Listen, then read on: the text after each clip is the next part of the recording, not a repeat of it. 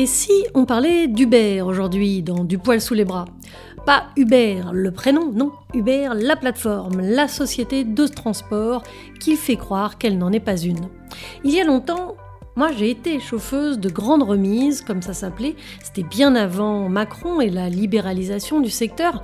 On était déjà en route, bien sûr, vers un libéralisme effréné, mais j'étais salariée, j'avais un vrai statut. Le véhicule appartenait à une petite société aujourd'hui disparue qui s'appelait Foxtrot. J'étais payée correctement et pas exploitée comme le sont les chauffeurs actuels de Uber. Alors oui, on va parler de cette entreprise, mais parler de Uber, c'est parler de capitalisme racial, de libéralisme, de déréglementation, et on va en parler avec une sociologue. Alors, les gens comme moi, c'est des gens euh, qui aiment voyager, c'est des gens qui aiment euh, découvrir les autres, c'est des gens qui aiment les gens, et c'est des gens qui n'aiment pas la voiture. Donc les gens comme moi, c'est des gens qui n'aiment pas la voiture parce qu'ils sont malades en voiture, ce qui pose parfois des problèmes quand on choisit bien ses enquêtes et ses terrains d'enquête. Les gens comme moi, c'est euh, des gens qui euh, aiment euh, transmettre toutes les connaissances aux étudiants et aux étudiantes. Même si les gens comme elle n'aiment pas les voitures, elle en a passé des heures dans des Uber pour pouvoir comprendre le système d'exploitation des chauffeurs, récolter leurs paroles, réaliser la dureté d'un métier qui, et c'est loin d'être un hasard, concerne surtout des personnes racisées. Et elle a vu comment le système Uber abîme le corps et le mental des chauffeurs, mais abîme aussi notre société, que ce soit à Paris, Londres ou Montréal, les trois terrains d'enquête qu'elle a choisis. Bonjour, euh, je suis Sophie Bernard et je suis euh, sociologue, sociologue du travail et de l'emploi.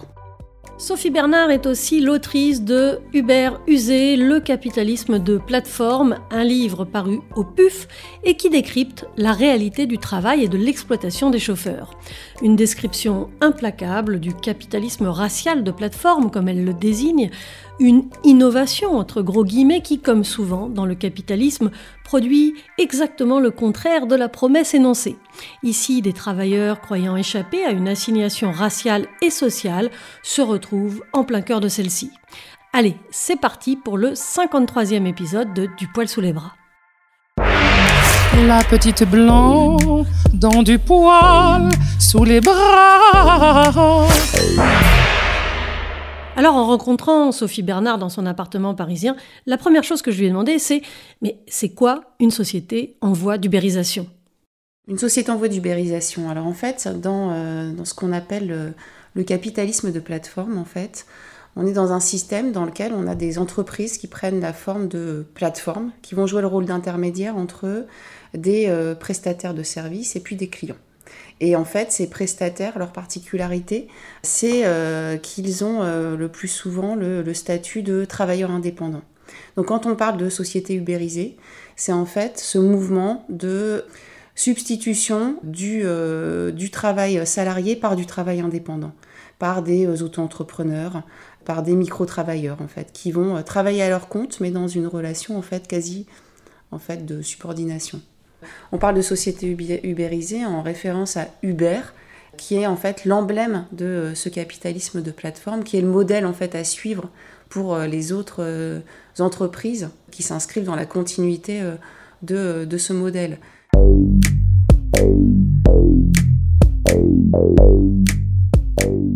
L'arrivée des plateformes suit donc le mouvement de substitution de salariés par des micro-travailleurs.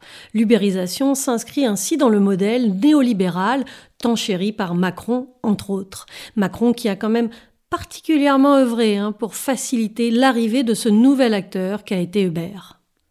Cette société ubérisée, elle s'inscrit dans un modèle euh, libéral euh, dans lequel il s'agit que pour chacun, chacune de créer son emploi et d'être autonome. Ça représente un peu le progrès aussi. Derrière, derrière la, la, la, question de la société, enfin derrière la société ubérisée, déjà c'est pas c'est pas nouveau. C'est-à-dire que ça s'inscrit vraiment justement dans la continuité d'une très forte injonction en fait au travail indépendant, d'un soutien au, travail, euh, soutien au travail, euh, au travail indépendant. Euh, donc ça s'inscrit dans cette logique de de valorisation d'une société d'entrepreneurs et, euh, et, de remise en cause du salariat et des droits et des protections associés au, salariat, euh, qui serait en fait euh, une vision conservatrice, rétrograde de la société. Donc la société ubérisée, c'est pas, euh, ça apparaît pas du jour au lendemain, c'est soutenu en effet politiquement, avec tout un tas de soutiens qui, pour valoriser, pour justement soutenir le développement de, de l'indépendance, et euh, dont le statut d'auto-entrepreneur va être euh, une figure euh, assez centrale pour le coup.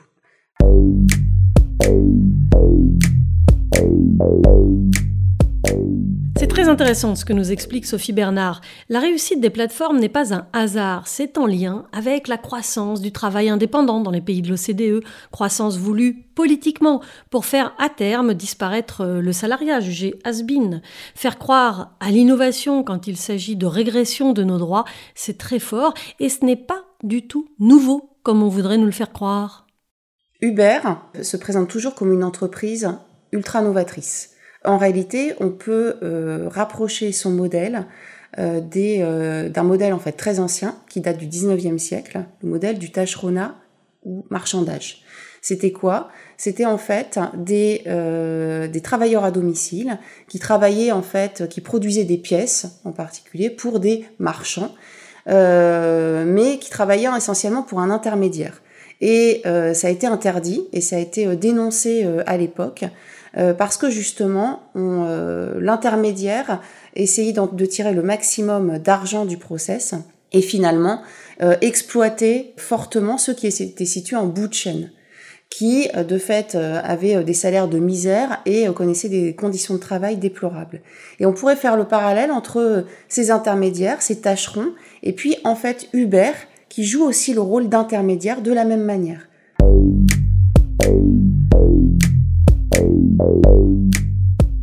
Instabilité, précarisation, surexploitation, tout comme cela existait avec les tâcherons. L'ubérisation est une nouvelle forme d'assujettissement au travail en dehors de toute règle. Uber a eu beau mettre des mots nouveaux sur un concept ancien, il ne faut pas être dupe. Si les outils sont nouveaux, la volonté d'exploitation est elle très ancienne et déroule d'une stratégie très agressive et bien rodée. Alors Uber à chaque fois, pour s'implanter, euh, développe euh, ce qu'on va appeler euh, une stratégie du fait accompli. Alors ça consiste en quoi? Il s'agit finalement de, de s'implanter sans tenir compte des régulations à l'œuvre dans, dans une ville, dans un pays. Et, et finalement, le temps que les euh, oppositions euh, s'organisent, euh, le temps qu'il y ait des formes de régulation, le Uber est tellement bien implanté, c'est tellement imposé comme un acteur incontournable du secteur, il devient quasiment impossible, en tout cas très difficile, de légiférer derrière et de réguler. C'est ce qui lui permet, c'est ce qui permet en fait à la plateforme de d'imposer sa loi en quelque sorte. C'est là qu'on parle de stratégie du fait accompli.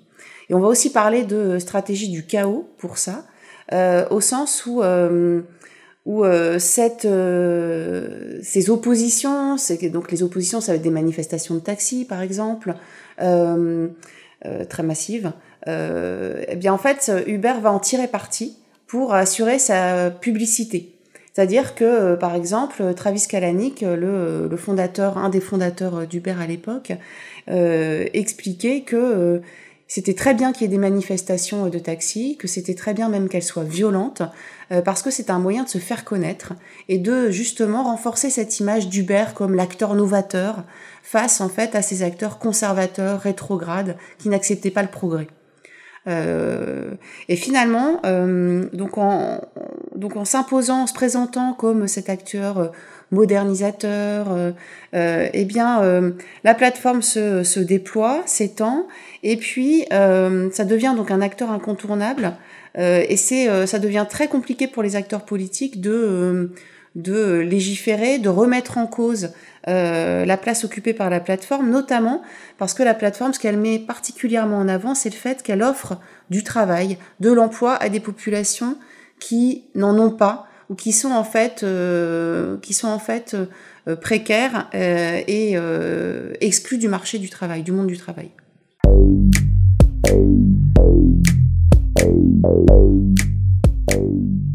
Uber peut donc violer toutes les règles qui s'imposent à la concurrence en se faisant passer pour une simple plateforme de transaction, une entreprise technologique, et non pas pour ce qu'elle est, une entreprise de transport. En faisant ainsi, Uber se rend quasi incontournable et peut exiger la dérégulation du secteur et la création de nouvelles lois avantageuses. Tout cela avec un lobbying puissant et en bénéficiant d'une forte complicité politique au plus haut niveau de l'État. Le message de Hubert est d'ailleurs repris par Macron qui dit défendre les gentils innovateurs face aux rétrogrades qui refusent le progrès et l'emploi. La carotte ultime, l'emploi. Macron oublie juste de préciser que ces emplois seront un retour à une forme d'exploitation désastreuse, grâce notamment à une stratégie économique mise en place par Uber très particulière. Uber, finalement, va instaurer euh, des logiques anticoncurrentielles.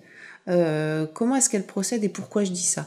Euh, C'est qu'en fait, Uber a, eu des a bénéficié de levées de fonds énormes au moment de son déploiement. C'était 20 milliards de dollars. donc c'est des sommes énormes. Qu'est-ce que ça lui permet, ces sommes? Ça lui permet justement d'adopter cette stratégie de croissance à tout prix, c'est-à-dire de s'implanter très très vite et devenir un acteur incontournable très rapidement. Pourquoi? Parce qu'en fait, elle va, grâce à cet argent, euh, proposer des euh, tarifs des courses qui ne correspondent pas au coût des courses. Euh, donc, elle va s'imposer face, cette plateforme va s'imposer face à la concurrence parce que les, les tarifs qu'elle propose sont extrêmement bas, ils sont complètement cassés. Mais ça repose uniquement sur les investissements énormes qui ont été consentis au moment de euh, la création d'Uber et qui sont encore euh, qui sont encore euh, enfin qui sont fréquents encore aujourd'hui. donc ça repose uniquement sur ces investissements. Donc grâce à ces investissements colossaux, Uber donc propose des tarifs très faibles, ce qui va attirer la clientèle. De l'autre côté, pour que Uber fonctionne, il faut qu'elle dispose aussi d'une offre excédentaire de chauffeurs pour justement satisfaire cette clientèle. C'est-à-dire que si euh, un client il attend 20 minutes euh, sa voiture, il n'est pas très content. Ce qu'il veut, c'est que la voiture elle arrive, le chauffeur il arrive euh, dans la minute, ou en tout cas très rapidement. Donc pour ça, il faut qu'Uber dispose d'une offre de chauffeurs excédentaire. Et pour ça, Uber va donc proposer des primes aux chauffeurs. et on va voir ça en fait dans, dans les trois terrains d'enquête, à Paris, à Londres, à Montréal on a euh, Uber procède toujours de la même manière pour attirer d'un côté les clients euh, en leur offrant des courses gratuites, en proposant des tarifs vraiment euh, très très avantageux, et de l'autre côté, en, du côté des chauffeurs, en leur offrant des primes pour les inciter à se connecter à la plateforme. Ce qui va lui permettre de s'imposer donc comme cet acteur incontournable. On parle quand on parle de ça, on parle d'effet de réseau. ça devient tout le monde a intérêt à passer par la plateforme, tant les clients euh, et les clientes que euh, les, euh, les chauffeurs. Donc à partir de là, Uber devient un acteur incontournable, s'impose face à la concurrence et devient le leader, si ce n'est occupe une position quasi monopolistique sur le marché. Le marché biface, c'est que finalement, Uber se trouve entre d'un côté les prestataires de services, les chauffeurs, et puis de l'autre côté les clients. Et, et finalement, dans ce marché biface, il s'agit d'instaurer ces effets de, raison, de réseau pour s'imposer, pour obtenir cette position quasi monopolistique à terme. S'imposer comme l'acteur incontournable pour les deux acteurs de ce marché biface.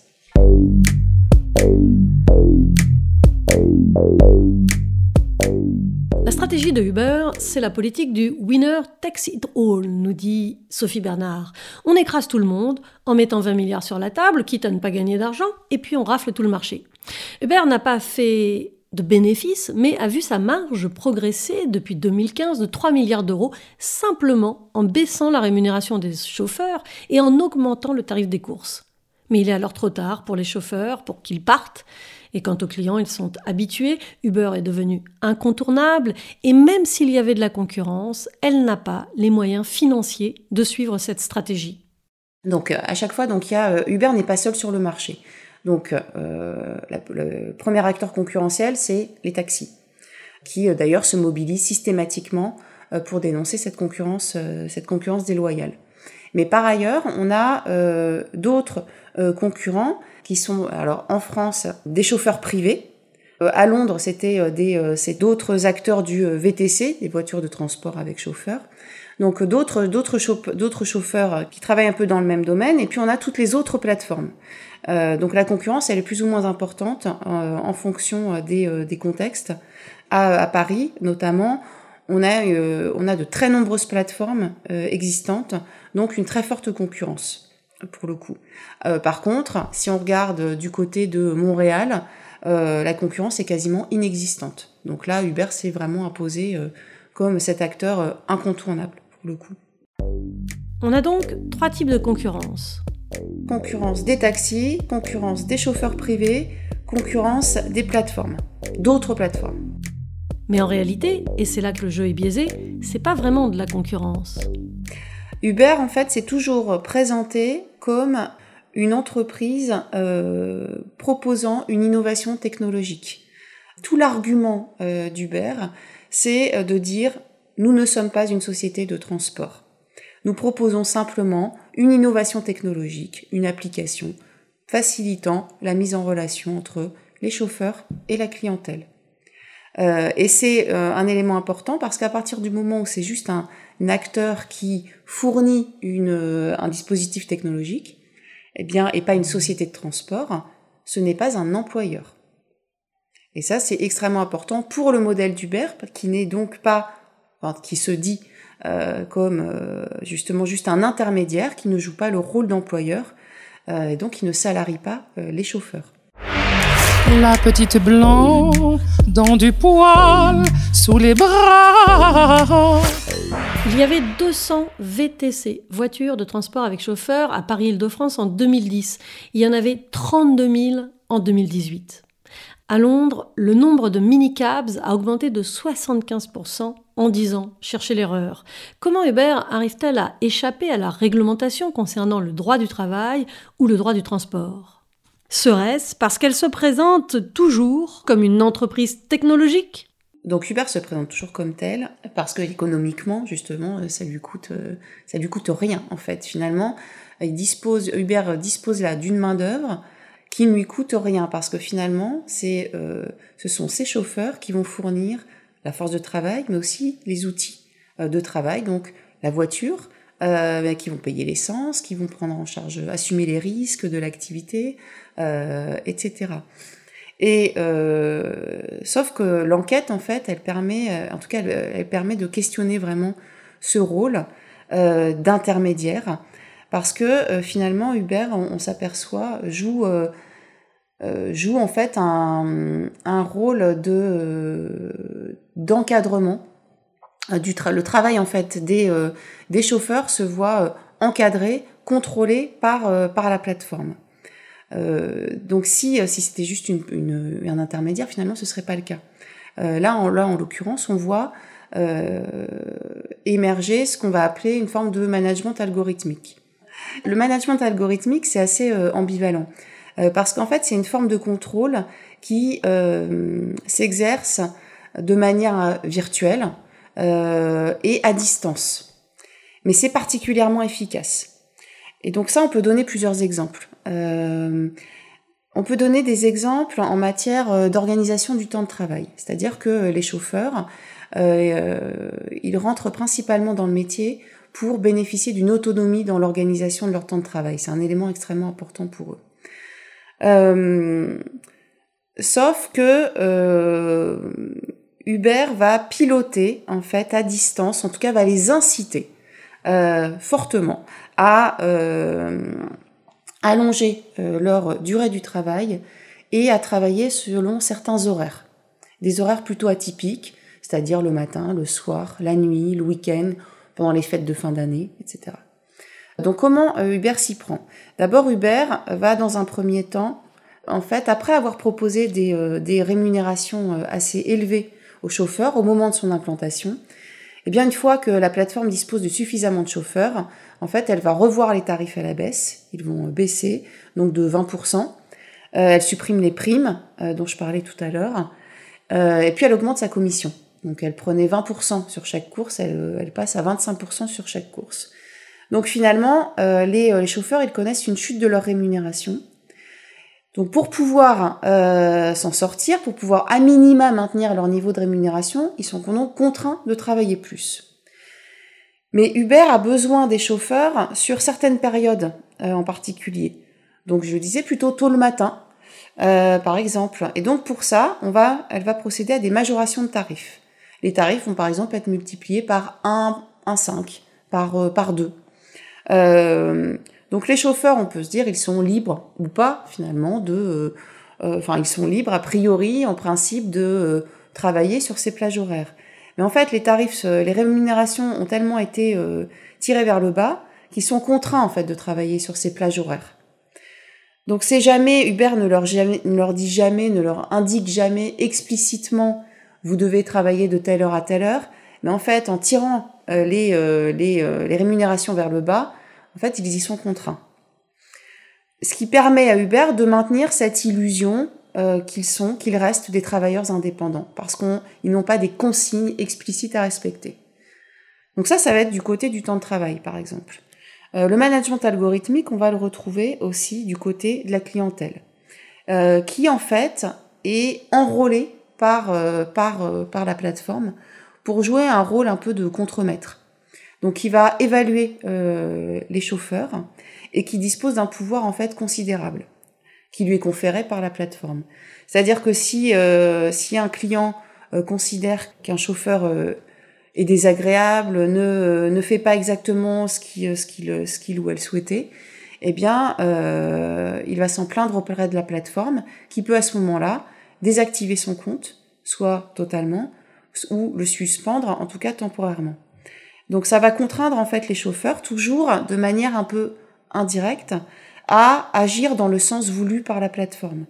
C'est-à-dire que les chauffeurs vont alors anticiper les attentes des clients, vont euh, ouvrir la porte, vont euh, offrir des bonbons, alors de moins en moins, mais euh, vont en tout cas répondre à un certain nombre de d'attentes des clients, en tout cas de ce qu'ils supposent être des attentes des clients, sans qu'Uber ait à leur dire d'agir de telle ou telle sorte, mais parce qu'ils craignent de voir leur compte désactivé, euh, suspendu.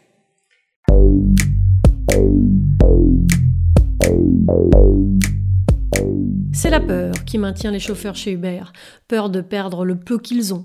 Sous prétexte d'emploi, les plus précaires sont contraints à tout accepter. Le chauffeur Uber racisé, c'est le nouveau épicier maghrébin, la version mise à jour de la main-d'œuvre abondante, sans calife, vulnérable.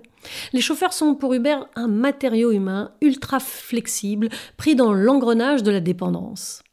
Une autre des subtilités du management algorithmique, c'est qu'en plus, le peu de règles qui peuvent exister sont si floues, si peu transparentes, si volontairement incompréhensibles que personne, parmi les chauffeurs, n'est capable de les comprendre pleinement.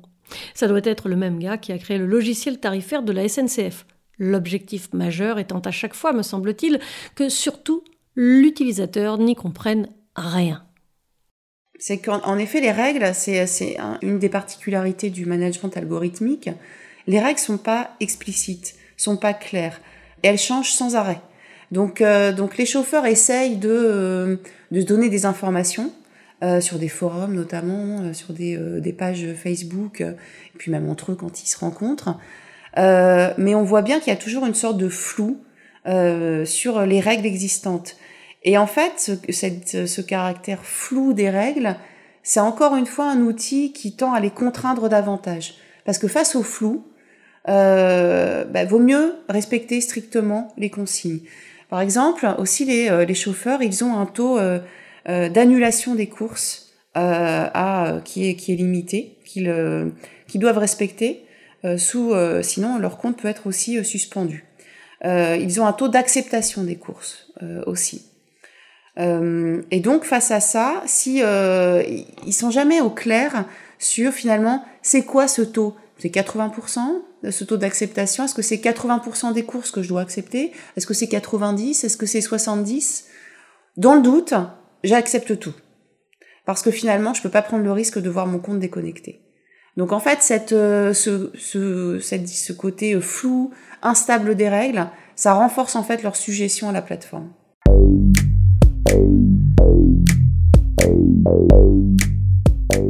Plus les chauffeurs essaient de pacifier l'algorithme, comme l'explique Sophie Bernard dans son livre, plus ils lui donnent du pouvoir. Uber n'a pas besoin de punir puisque les chauffeurs s'autorégulent. Tout est fait pour les inciter à s'auto-contrôler.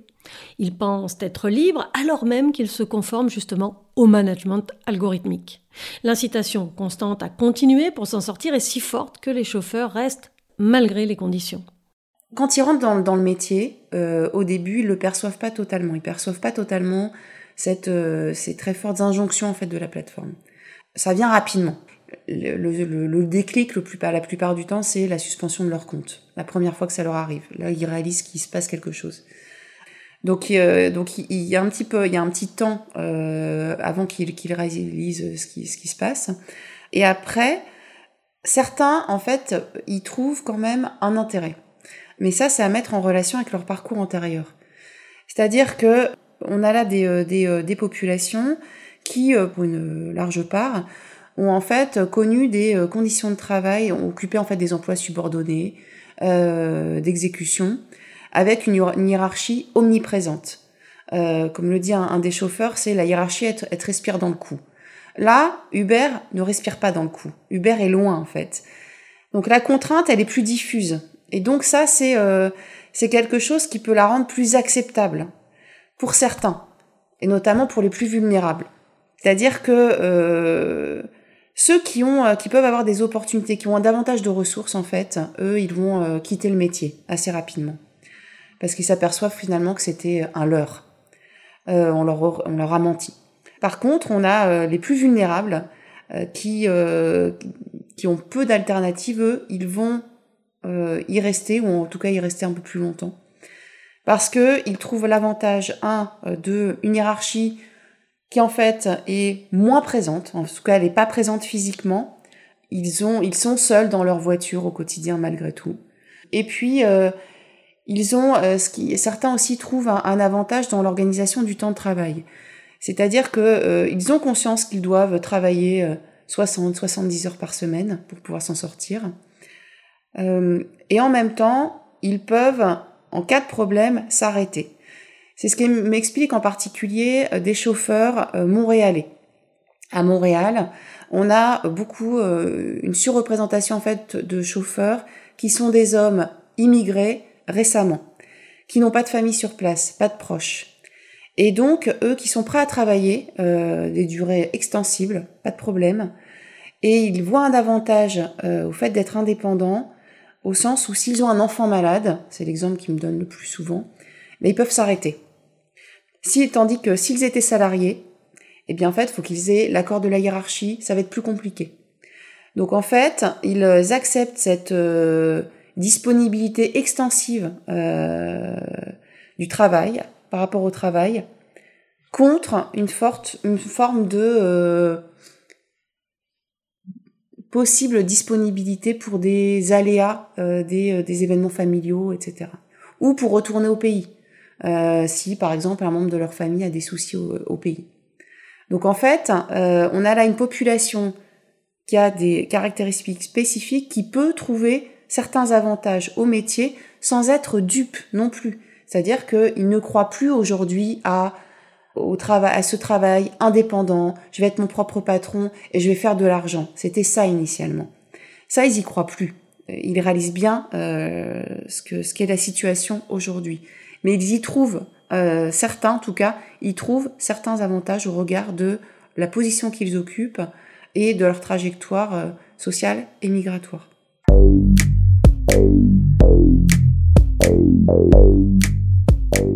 Quelques avantages donc, bien maigres au regard du droit du travail.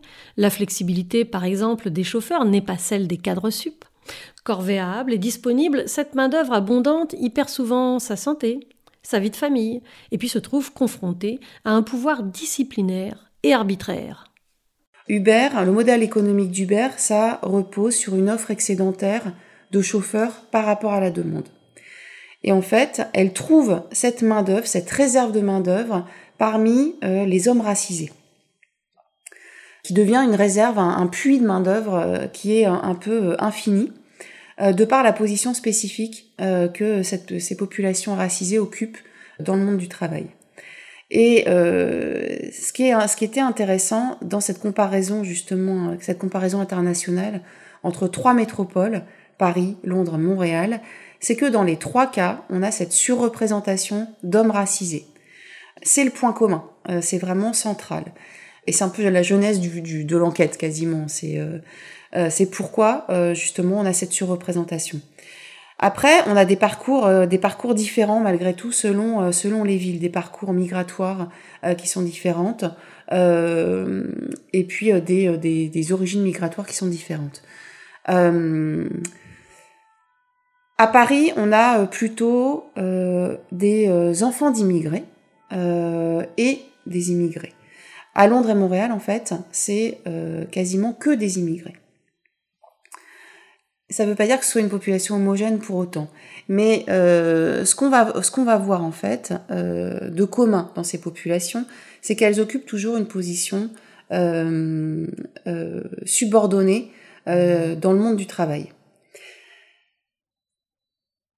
Et elles, ces populations racisées, elles sont donc elles connaissent davantage le déclassement, elles connaissent davantage la précarité de l'emploi, euh, les emplois, euh, les, la pénibilité du travail, euh, donc la hiérarchie omniprésente euh, et de faibles rémunérations. Et puis le racisme. Et le racisme, de fait, qu'elle peut vivre, qu'elle peut vivre au quotidien. Donc elles connaissent aussi des discriminations. Et donc, elle, euh, elle voit ces, euh, ces populations racisées, elle voit dans, le, le dans Uber la possibilité d'accéder au travail indépendant et d'être son propre patron. Et donc d'échapper euh, à ce mécanisme de relégation. On va plutôt ici trouver des hommes racisés. J'ai rencontré très très peu de, de femmes dans le métier, ce qui est propre un peu au métier des transports de manière un peu, un peu générale. Donc on a des hommes racisés euh, très, très présents et qui en fait rentrent dans le métier parce qu'ils y voient une, une opportunité d'améliorer leurs conditions. On leur fait, on leur vend, on leur fait des promesses en fait de, ils vont être leurs propres patrons.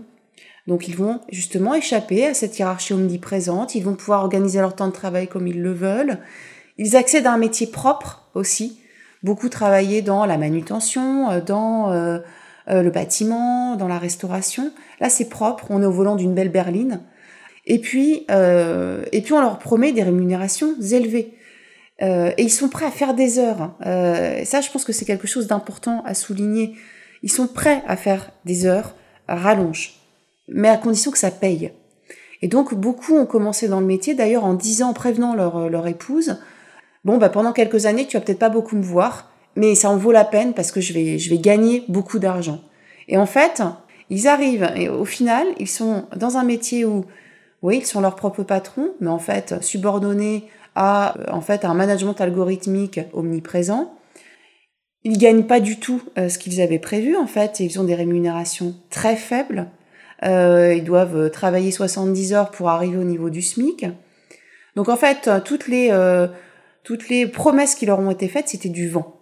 Et donc on a un certain nombre d'entre eux qui vont essayer de quitter le métier parce que finalement ils s'aperçoivent que dans le salariat, bah, il y a un certain nombre de droits, de protections euh, qui, euh, qui sont bah, avantageuses pour le coup et qu'ils ont perdu euh, là. D'autres vont rester quand même parce que ils vont y trouver quand même quelques petits avantages. mais en tous les cas, ils sont souvent déçus pour le coup. Et ceux qui restent, c'est les plus vulnérables. Donc on va aller progressivement. On va au début en fait, on a des populations où c'est plus mélangé en fait, plus diversifié. On a des personnes qui sont plus diplômées, qui ont davantage d'expérience professionnelle euh, euh, dans des métiers euh, moins dévalorisés, on va dire. Et en fait, progressivement, on observe que les personnes qui restent sont ceux qui sont les moins diplômés, qui ont moins d'alternatives, qui ont connu les emplois d'exécution et qui, qui, qui, restent là parce que finalement les alternatives qu'on leur propose sont, sont pas forcément meilleures.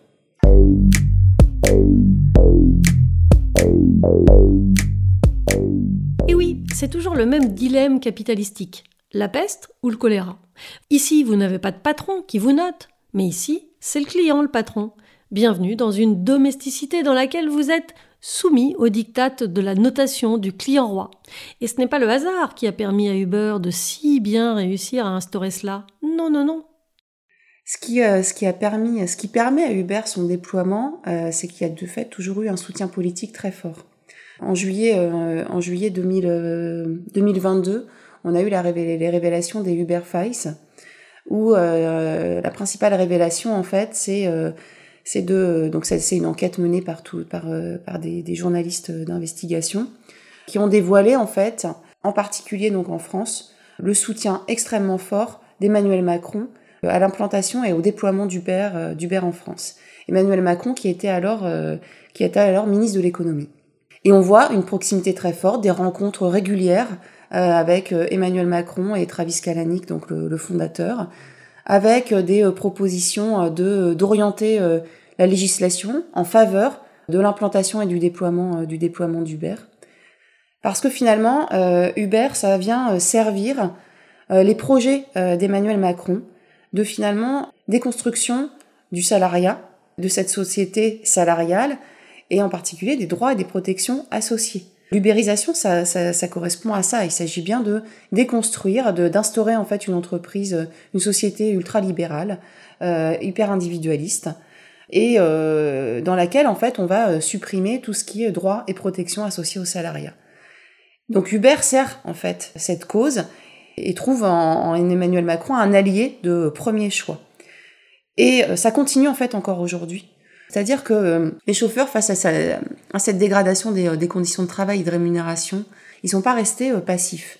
En fait, ils sont très rapidement organisés.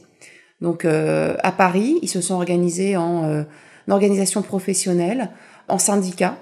Et dès 2015, on assiste aux premières manifestations de chauffeurs Uber mobilisés.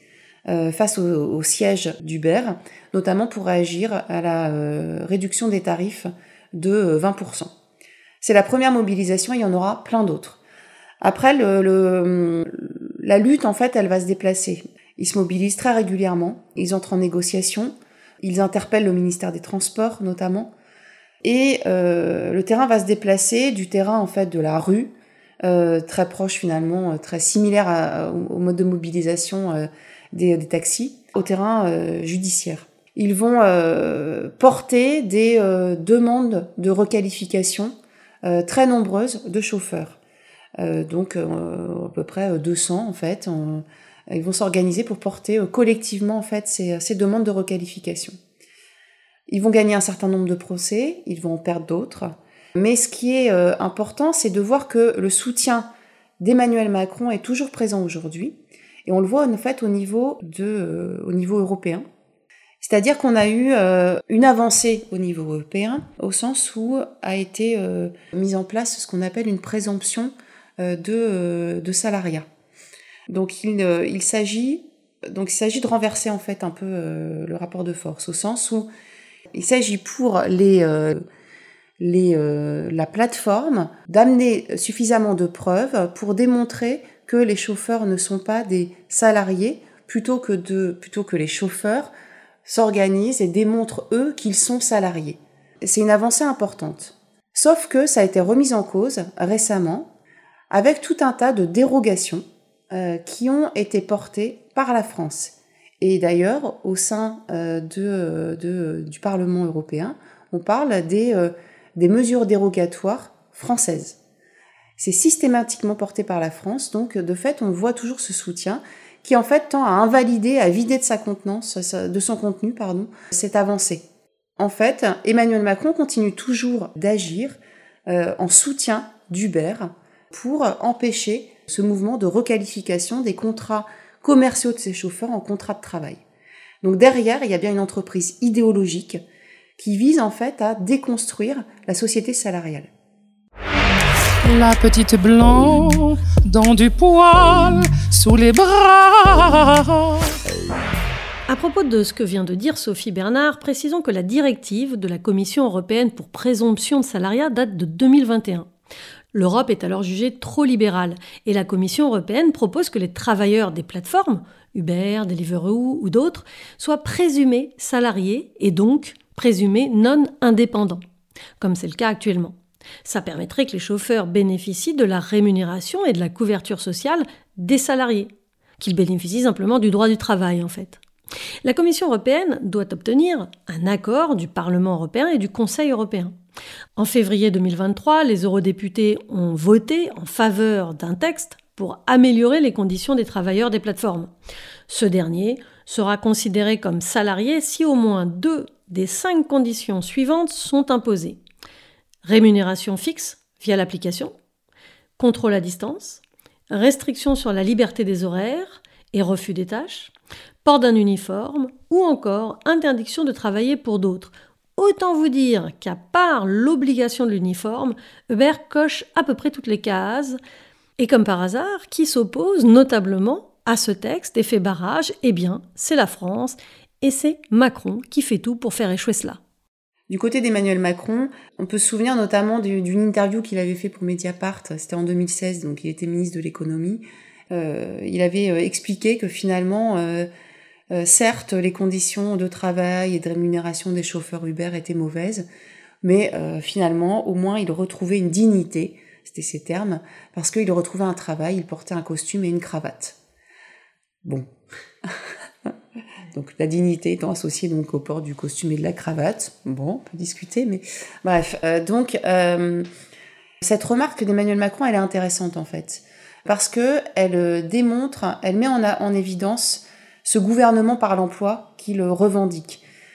Tout est bon pour favoriser le développement d'emplois, le fait de, pouvoir trouver des emplois. Et peu importe la qualité de, ces, de ces emplois, pour lui, c'est pas la question on a le sentiment en fait que c'est euh, tout particulièrement le cas selon lui pour euh, euh, ces, jeunes des quartiers populaires, dont il parle explicitement d'ailleurs dans cette interview. Finalement, eux, ils ont d'autant plus, ils devraient d'autant plus se satisfaire de ce type d'emploi. Ce qui rend, compte de la, position subordonnée qui serait, qui serait de fait la leur dans notre société et qui serait quasiment justifiée. Donc un, ça rend compte de cette logique de gouvernement par l'emploi, où finalement l'emploi à tout prix et donc euh, au prix notamment de conditions de travail euh, et de rémunération dégradées.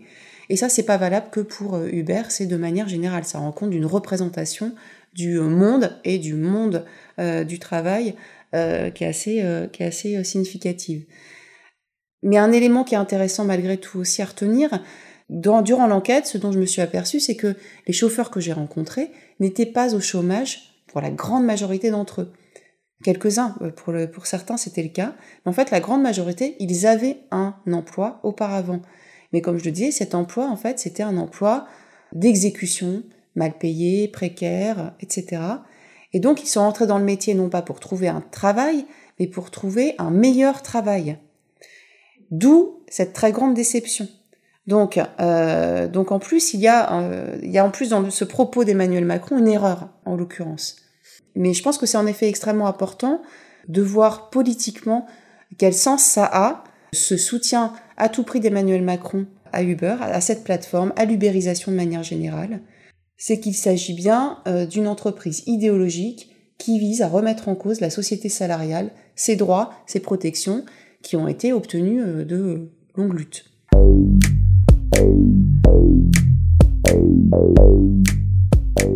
Des droits des travailleurs obtenus de longue date et qu'on est en train de perdre petit à petit. Les conditions de travail des personnes les plus précaires sont déjà telles qu'elles optent pour ce qui s'appelle le good bad job, dont parle Sophie Bernard dans son livre.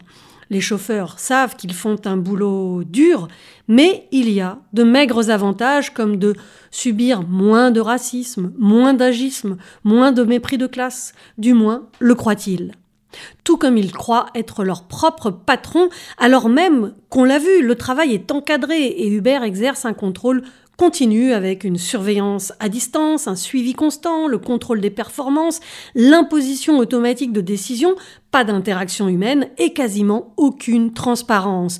Sophie Bernard parle dans son livre de la figure du régime disciplinaire panoptique.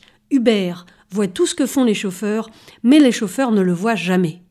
En effet, l'ubérisation, c'est euh, quelque part une, nouvelle forme euh, d'exploitation qui se présente en fait comme euh, ouvrant des formes de liberté, d'indépendance, donc qui serait porteuse d'opportunités, d'émancipation quasiment pour échapper en fait aux contraintes du salariat. Et en réalité, on s'aperçoit qu'en fait, c'est une forme d'exploitation qui serait peut-être encore pire que celle qu'on peut connaître dans, dans le rapport salarial.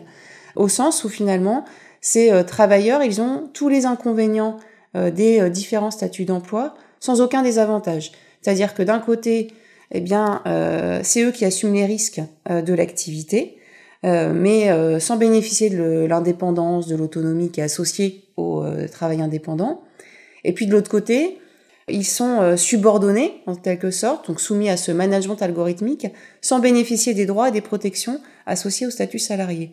Donc en fait, ils ont le pire, tous les inconvénients euh, de, de ces deux statuts d'emploi. Alors euh, après, donc de fait, ils se sont, ils sont pas restés comme ça soumis à cette nouvelle société qui émerge, qui se présente un peu de plus en plus comme une société domestique, parce que l'ubérisation, c'est quand même, ça fournit souvent des, des services en fait.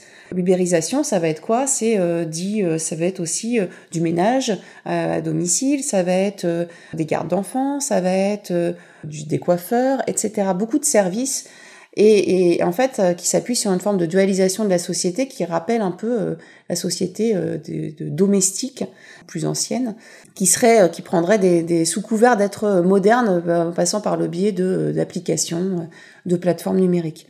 Néanmoins, euh, euh, toutes ces populations racisées se sont mobilisées collectivement et ont agi. Et on a des États aussi qui ont euh, des pouvoirs publics qui ont agi dans certains pays qui ont obtenu gain de cause. Donc, soit par l'interdiction même de, des plateformes. c'est le cas, c'est le cas par exemple en Allemagne où en fait Uber existe, mais en fait n'est qu'une application utilisée par les taxis. Et puis dans d'autres endroits où ils ont obtenu certaines certaines avancées, mais surtout aussi, ce qu'on voit se développer, c'est des formes de coopératives, en fait, des chauffeurs, euh, mais aussi des livreurs, qui s'organisent collectivement pour euh, finalement garder une forme d'indépendance dans le cadre de leur activité professionnelle, euh, mais dans un cadre collectif reposant sur des pairs et en s'assurant en fait certaines protections et droits finalement associés aux salariat. Donc ça reste encore marginal, mais ça, ça existe et ça doit certainement être pensé parallèlement en fait à des actions des pouvoirs publics. C'est pas d'un côté les coopératives, donc des actions qui sont aménagées par les chauffeurs à la marge ou les livreurs, et puis de l'autre côté des pouvoirs publics qui vont dans un tout autre sens. Donc on voit qu'il y a des modalités d'action possibles. Et c'est important d'être attentif et attentive à euh, ce phénomène de l'ubérisation parce que euh, finalement, ce dont on, s'aperçoit, c'est que euh, aujourd'hui ça concerne essentiellement des populations racisées. Mais euh, le chômage, euh, les CDD, l'intérim, toutes ces formes particulières d'emploi, ça concernait initialement souvent ben, des populations racisées dans un premier temps, des femmes, euh, des jeunes, et en fait après ça tend à se diffuser dans la population en général. Donc, donc ce phénomène qui paraît peut-être encore marginal, parce que ça concerne pas tant de monde en réalité, eh bien en fait, il a son importance parce qu'il est emblématique d'un mouvement de société euh, qui peut concerner la population en général.